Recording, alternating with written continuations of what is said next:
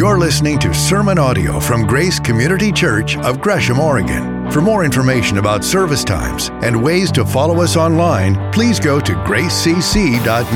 That's gracecc.net. And thanks for joining us.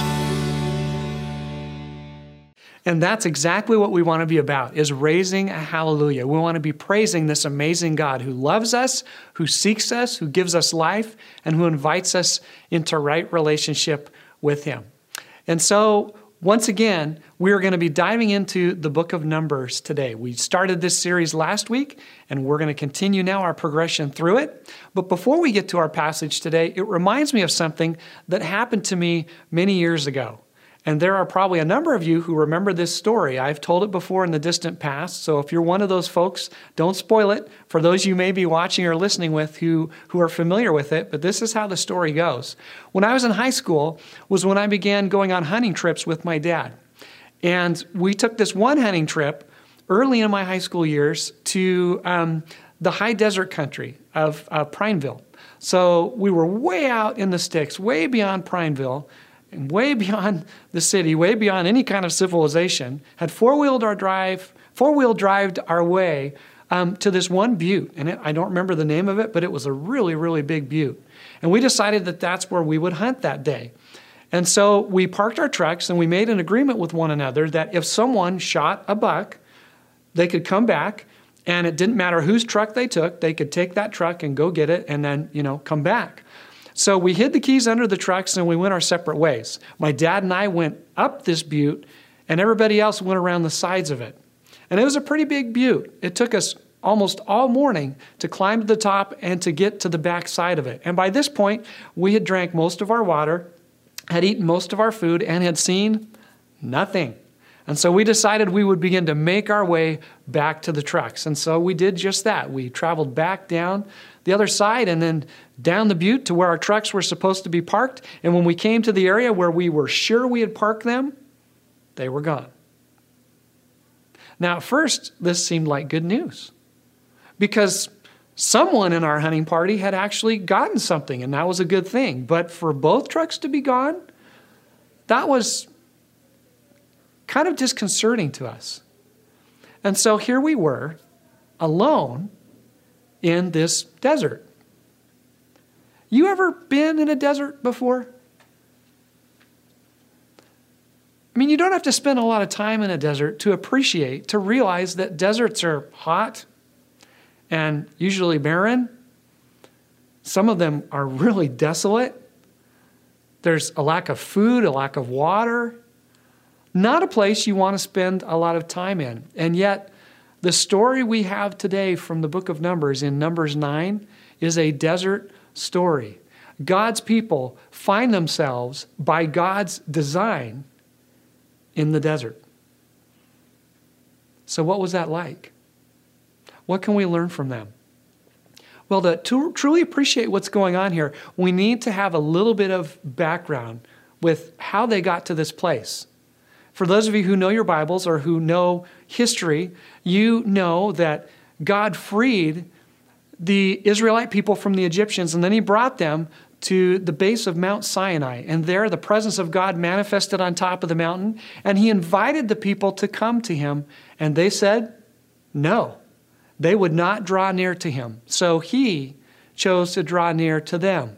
Through Moses acting as a mediator, God made his presence known to the people. And eventually, as you read through Exodus, God tells Moses to, to build this glorified tent called the tabernacle. In its early stages, it was referred to as the tent of meeting. And this was where God's presence would manifest itself right outside the camp of the people so that he could draw near to them. But now, as we enter the story, God's people are traveling towards a promised land. This is a land that God had promised his covenant people, the Israelite nation, thousands of years before, and now they were headed towards it. But they would have to go through the desert in order to get there. And the desert, in Jewish thinking, wasn't just thought of as a desolate, barren place. There was symbolism to the wilderness or to the desert as well. It was thought of to be a place of, of chaos, of sometimes evil. And not just physical desolation, but relational desolation. It was a place where God wasn't. And yet, ironically, in this story, God not only leads the people into the desert, He goes with them. He goes into the desert with them. And so there is a lot that we can learn from them. And that's what we're going to do today. But this isn't just about surviving in the desert. If you were with us last week and you heard Matt's excellent sermon on what it means to be blessed by God, because God's heart is always to bless us, He doesn't just want us to survive those desert experiences, He wants us to thrive in those. He wants to bless us, even in the midst of those. So, how does that happen and what does that look like? Numbers 9, verses 15 through 23 is where we'll go. So, let me grab my Bible. And if you have a Bible, I want to encourage you to open to that. And if you don't have one, I'm going to read this and we'll put this also up on the screen for you to see. So here we go. On the day of the tabernacle, the tent of the covenant law was set up, the cloud covered it. From evening till morning, the cloud above the tabernacle looked like fire. That is how it continued to be. The cloud covered it, and at night it looked like fire. Whenever the cloud lifted from above the tent, the Israelites set out. Whenever the cloud settled, the Israelites encamped. At the Lord's command, the Israelites set out, and at his command, they encamped. And as long as the cloud stayed over the tabernacle, they remained in camp. When the cloud remained over the tabernacle a long time, the Israelites obeyed the Lord's order and did not set out. Sometimes the cloud was over the tabernacle only a few days. At the Lord's command, they would, say it with me, in camp. And then at his command, they would, say it with me, set out. Are you seeing a pattern here? Sometimes the cloud stayed only from evening till morning, and when it lifted in the morning, they set out. And whether by day or by night, whenever the cloud lifted, they set out. So whether the cloud stayed over the tabernacle for two days or a month or a year, the Israelites would remain in camp and not set out. But when it lifted, they would set out. At the Lord's command, they encamped, and at the Lord's command, they set out. They obeyed the Lord's order in accordance with his command through Moses. Now, an observation that you probably arrived at too. We just used a lot of real estate to say the same thing over and over again. Set out, in camp. Set out in camp. Stop, go. Go, stop. I, okay, we, we get it, right? But what is important for us to understand is that in Old Testament times as well as New Testament times, to write something down was not only profoundly important, it was profoundly rare. Parchment, papyrus, whatever they were writing on was extremely expensive. So every word that you wrote down needed to count. And in ancient Hebrew, to repeat something over and over again, which is the language, by the way, that Numbers was originally written in, in ancient Hebrew, you did that for repetition, but even more importantly, to underscore something, to bold something, to italicize, italicize something, to make a point. The reason this says over and over and over again, stop, go, go, stop, set out, in camp, is because the author wants us to understand, he wants us to get that they didn't do anything without trusting and following the Lord. This is about following as the Lord leads us. Simple, right? But not necessarily easy. Simple and easy may be in the same sentence, but they are not necessarily the same thing. I'd like you to enter the story with me for a minute. How many of you have camped before? Probably most of you. And we're not talking about camping like with an RV or a travel trailer. That is a form of camping. But, you know, if you're a little more hardcore, you're camping in a tent, right? And that's more what this was about. And tent camping, at least for our family, was something that was really fun for about a week or a week and a half, and then we were ready to be done with it. Because it's a lot of work. And now, if you can imagine with me this people who were camping who are daily trying to find food, find provisions, find water. It's hot, it's arid, it's dry. They don't know where they're going. And day after day, they're camping. It's a lot of work. It gets old after a while. And if it wasn't just that, it was also the reality that they didn't know when or how long they were going to stay in a certain place. They might stay there a day, it might be a place they really like and they have to leave it. Or they might camp in a place where they absolutely hated it and wanted to move on, and they ended up staying there a month or months or even a year. The point is, they never knew what the next day was going to hold. And they are an incredibly positive example for us at this point in the story of trusting and obeying God being utterly dependent upon Him day by day, literally step by step. Now, if you stay with us in this series, or if you read through the rest of the book of Numbers, the wheels are going to come off the wagon, so to speak. That's not always going to be the case. But at this point in the journey, they are truly trusting and obeying God. And they are a fantastic example for us to follow God as He leads us.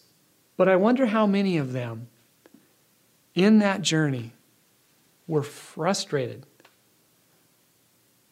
wanted to know the plan, wanted to know where they were going, wanted to know where they would be tomorrow, wanted to know where they would be a week from that point, wanted to know where they would be a year from there.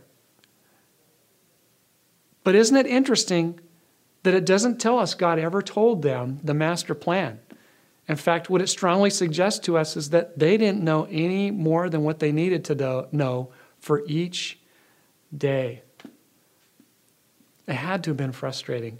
When are we going to move on? When are we going to pull forward? When are we going to be done with this? You felt like that at all lately? Have you felt like that in this COVID season, this shelter in place season? I bet you have. Probably many of you feel like that now. You're frustrated. And if it's not that, maybe it's something else. What are you frustrated about right now? That you wish you knew more. You wish you had a fuller picture. You wish you knew the timeline. You wish you knew the destination. You wish you knew what you should do or not do. Boy, those times are deserts in and of themselves.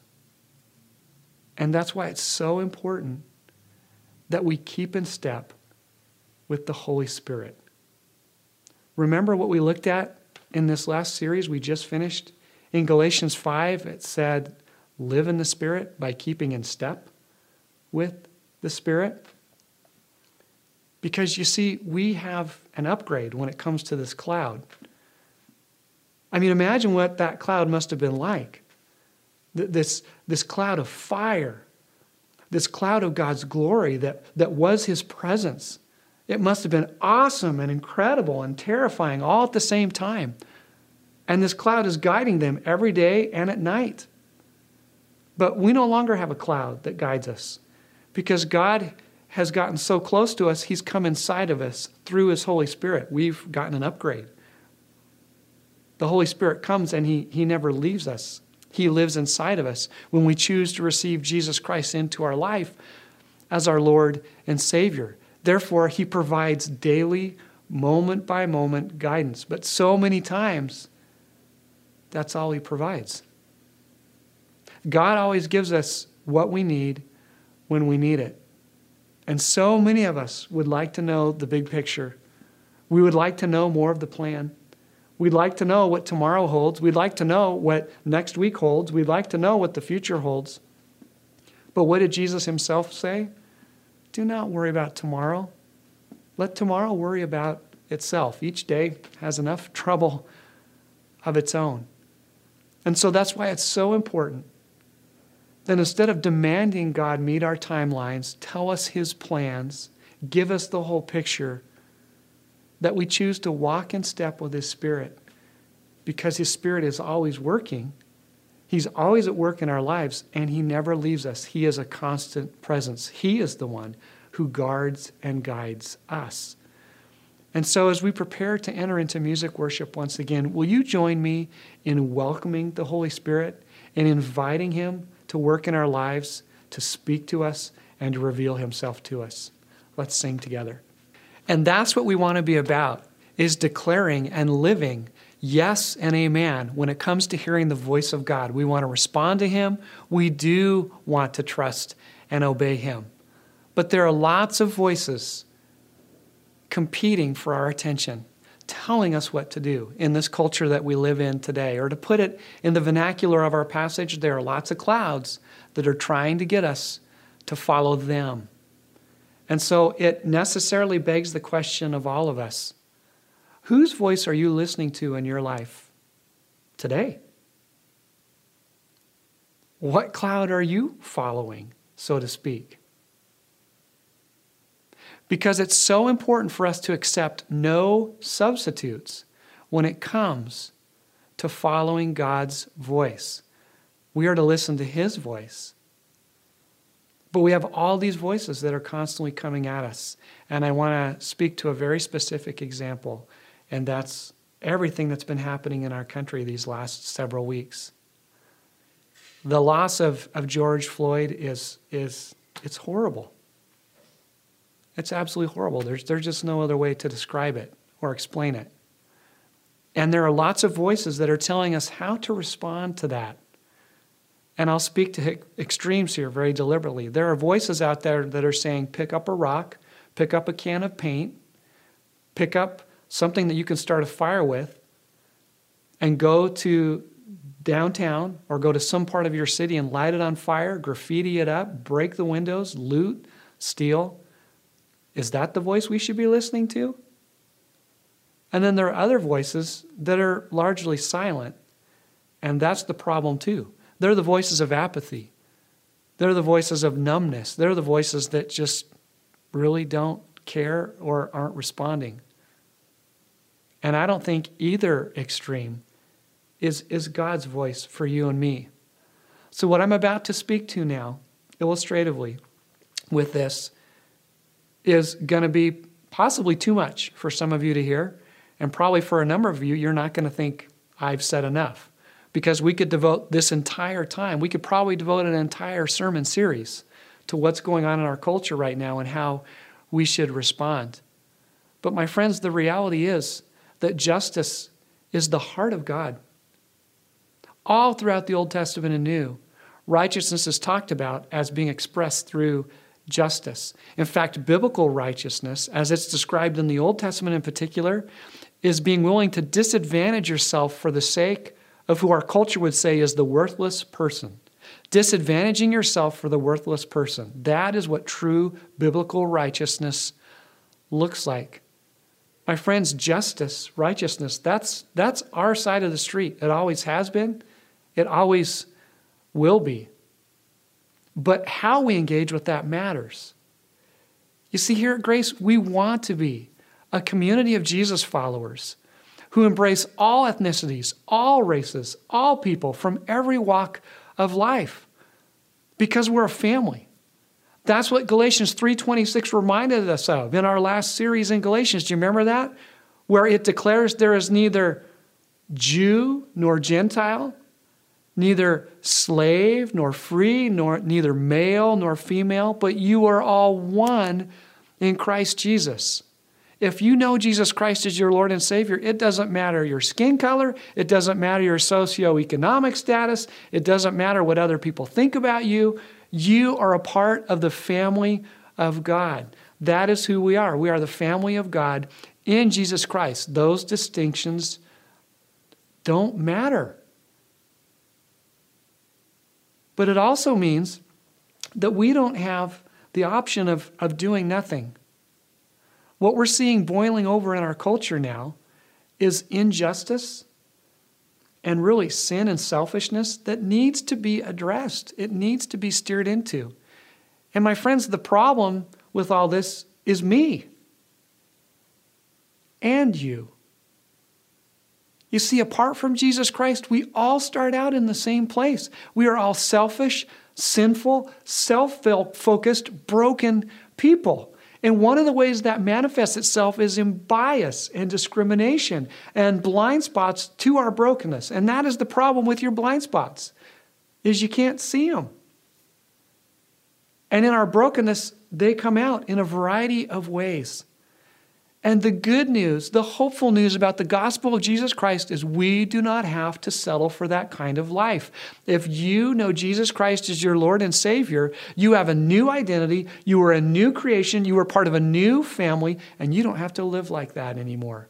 But how we engage with the justice issues of this season and of our time and of our lives matters. How we live this out matters. We are told to overcome evil with good, not join with it or be a part of it. We are commanded from the last series in Galatians 5 to do good to all people, not just some people, but all people. We are called to be salt and light and to live distinctive lives of right relationship with God and right relationship with others through Jesus Christ. So, my friends, this season we're in is complicated, it's hard, it's, it causes fear and anguish and anxiety and difficulty, it's heart wrenching, and it absolutely matters whose voice we're listening to. I appeal to you to listen to the voice of God, go to His Word, listen to His Holy Spirit, and then respond. In fact, I want to stop and pray that we collectively as a church and individuals would do just that. God, our hearts break over the difficulty, over the, the sin that we are seeing expressed in so many ways, the injustice.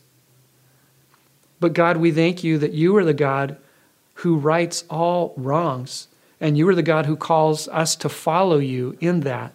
Wherever there's something wrong, and we can do something about it, we're called to do something about it. So, would we be bold in Christ in doing just that?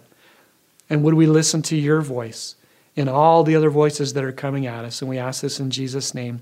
Amen. This picture that you're going to see on your screen happened last weekend. The Portland Police Bureau was one of the very first in the country where officers actually kneeled with the protesters. And when I first saw this picture, when I first saw the video clip, it was so moving to me and so powerful.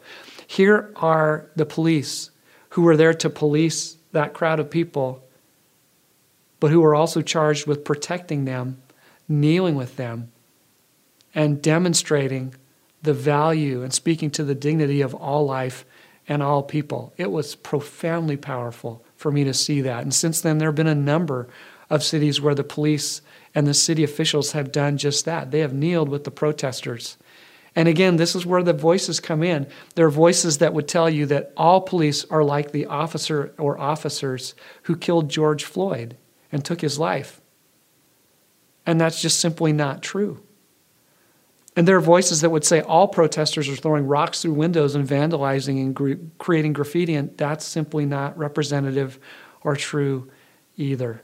It's so important that we listen to God's voice, that we go to His Word for perspective and for hope in all this. And now I want to pull back for a minute and just think in general terms about the multitude of voices that are constantly speaking into our lives. We live in the information age. Our problem is not a lack of information, it's an overabundance of it.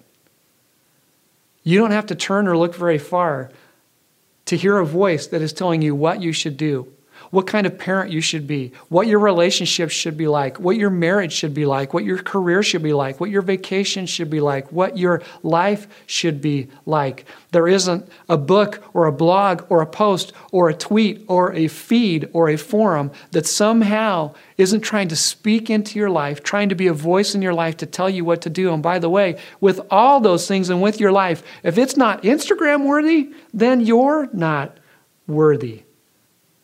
Because there are constant examples that you can go and look at and see and listen to who are doing better than you are. That this life you're supposed to have, these experiences you're supposed to be experiencing, well, you may not be experiencing them, but other people are, so you know, you need to get with it. Man, that is a voice of shame and guilt and comparison. Gosh, by way of example, and this was amazing to me at first until I realized, yeah, I guess it makes sense. But I read this article not long ago that was directed towards retired people. And it was telling them to be really careful about going online and, uh, and interacting with social media and seeing other people taking these dream vacations and doing all these things in their retirement years that you weren't doing. And to be careful that you didn't squander your retirement trying to keep up with the proverbial Joneses. And I thought, do we really need to be told that? And evidently we do. And we live in this frenetic, frantic culture with all these voices that tells us we need to be this and we need to be that and it needs to be perfect and it needs to be this way right away. And if you're not doing this, you're a failure and you're wrong. And here's examples of other people who are living the way you should be living and why aren't you living that way? Are there any voices that are telling us, stop, slow down, wait? Because there is a voice, if we will listen to it, that will tell us to do just that in order to help us find rest, in order to help us find replenishment, but also in order to help us find perspective. Because rather than calling this voice in to bless us and our plans, we're listening for His voice so we can be a part of His plan.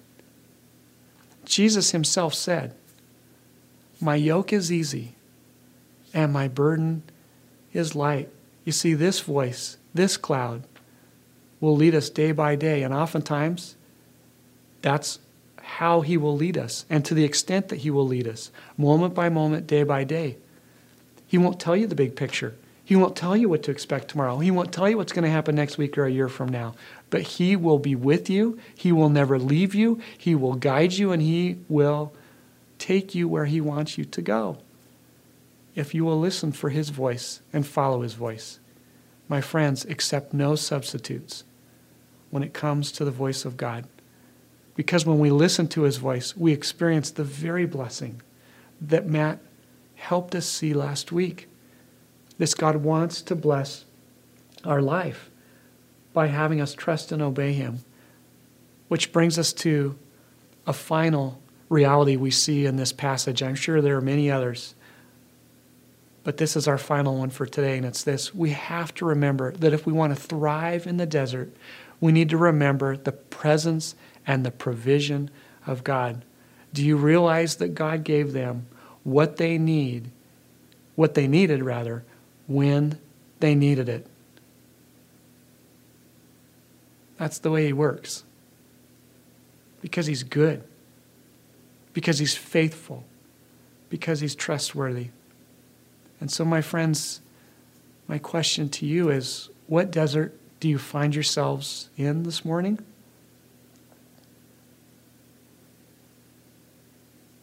What desert are you walking through? This God has promised He will never leave you or forsake you.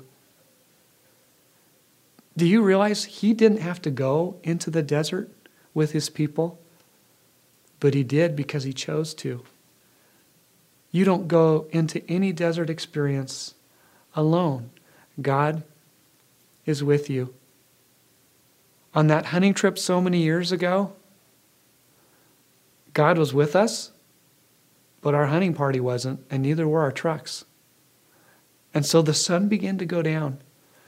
And in the high desert, I think pretty much in any desert, when the sun goes down, it goes from being real hot to real cold real quick. So we built a fire with what firewood we could find. We didn't expect to be there long. We knew that those trucks would come back. Our friends would come back and find us before we ran out of firewood. And the fire burned down to embers.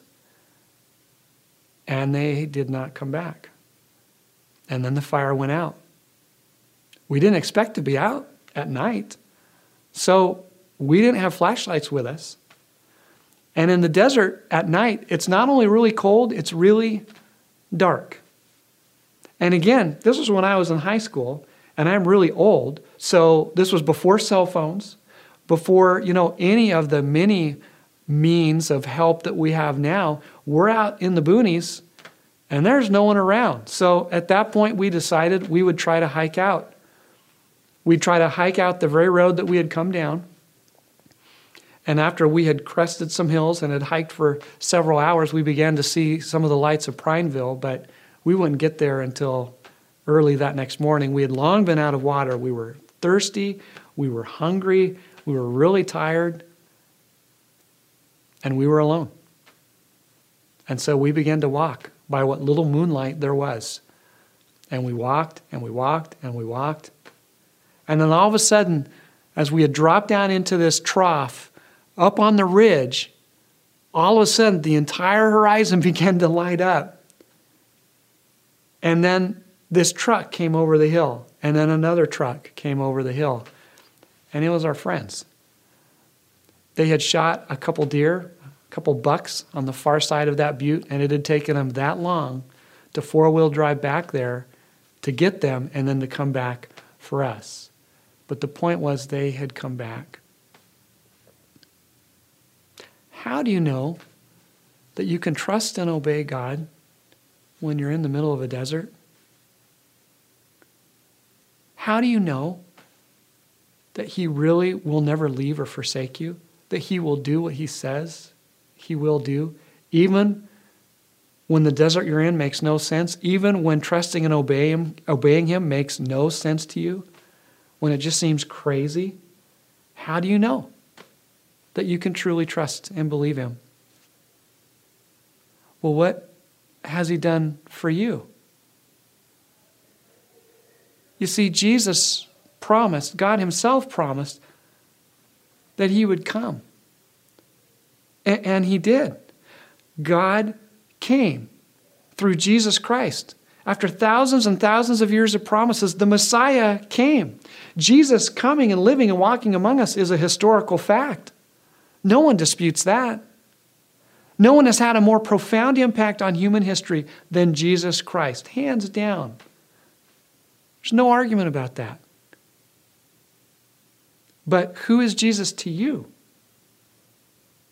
Will you accept him and receive him for who he said he was? And that was the Son of God. God himself come looking for us, just like our friends came looking for us that night. This God comes to you. He wants to draw near to you. He always wants to draw near and be near his people. And that's what He wants for you this morning.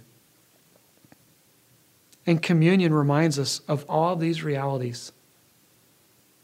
Why can we trust and obey God? Because of what communion points to, what God has done for us. Jesus Christ comes. He lives the spirit filled life for us. He models what a spirit filled life is like. And then He dies on a cross in our place to remove our sin and brokenness and in turn to give us His righteousness, His power for right living.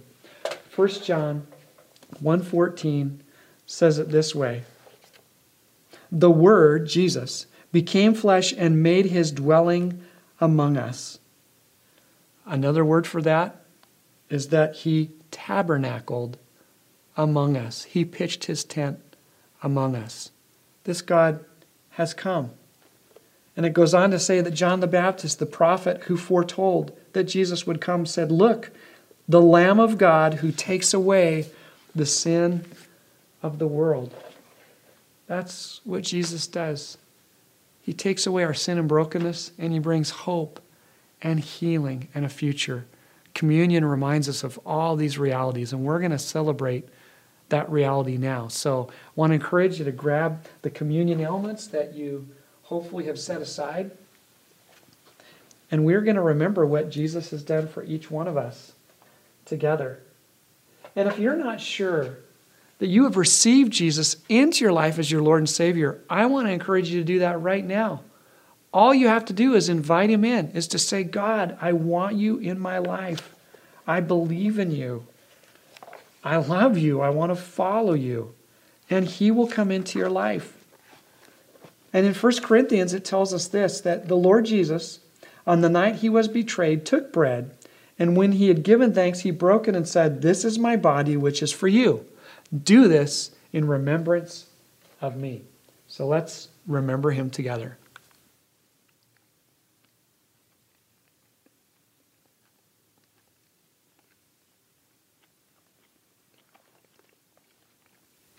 It goes on to say this In the same way, after supper, he took the cup, saying, This cup is the new covenant in my blood. Do this whenever you drink it in remembrance of me. So let's remember what he's done for us.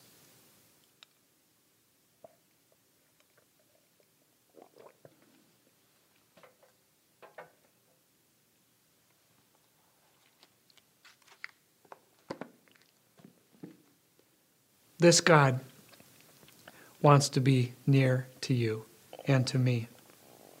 So near that he pitches his tent, he tabernacles, he comes and lives inside of us through the power of his Holy Spirit. And I don't know what desert you may be walking through. If you're not in one now, you will be. And when that time comes, this God will go with you and he will ask you to trust and obey him and follow him. So, will you? Let's commit ourselves to doing just that as we now sing and worship together. So, he is the great I am. That's why we worship him. That's why we love him. That's why we follow him and trust and obey him. And that is why we celebrate him. I'd like to leave you with these words out of the book of Psalms in the Old Testament. This is Psalm chapter 89, and this is verse 14. And this is what it says Righteousness and justice are the foundation of your throne. Love and faithfulness go before you. So, as we prepare to now enter in once again to this coming week, let love and faithfulness and righteousness and justice be what makes us distinctive as we trust and obey and follow Him. May God bless you, and we look forward to seeing you again next weekend. Thank you for joining us for sermon audio from Grace Community Church here in Gresham, Oregon. For more information about service times and ways to follow us online, please go to gracecc.net. That's gracecc.net.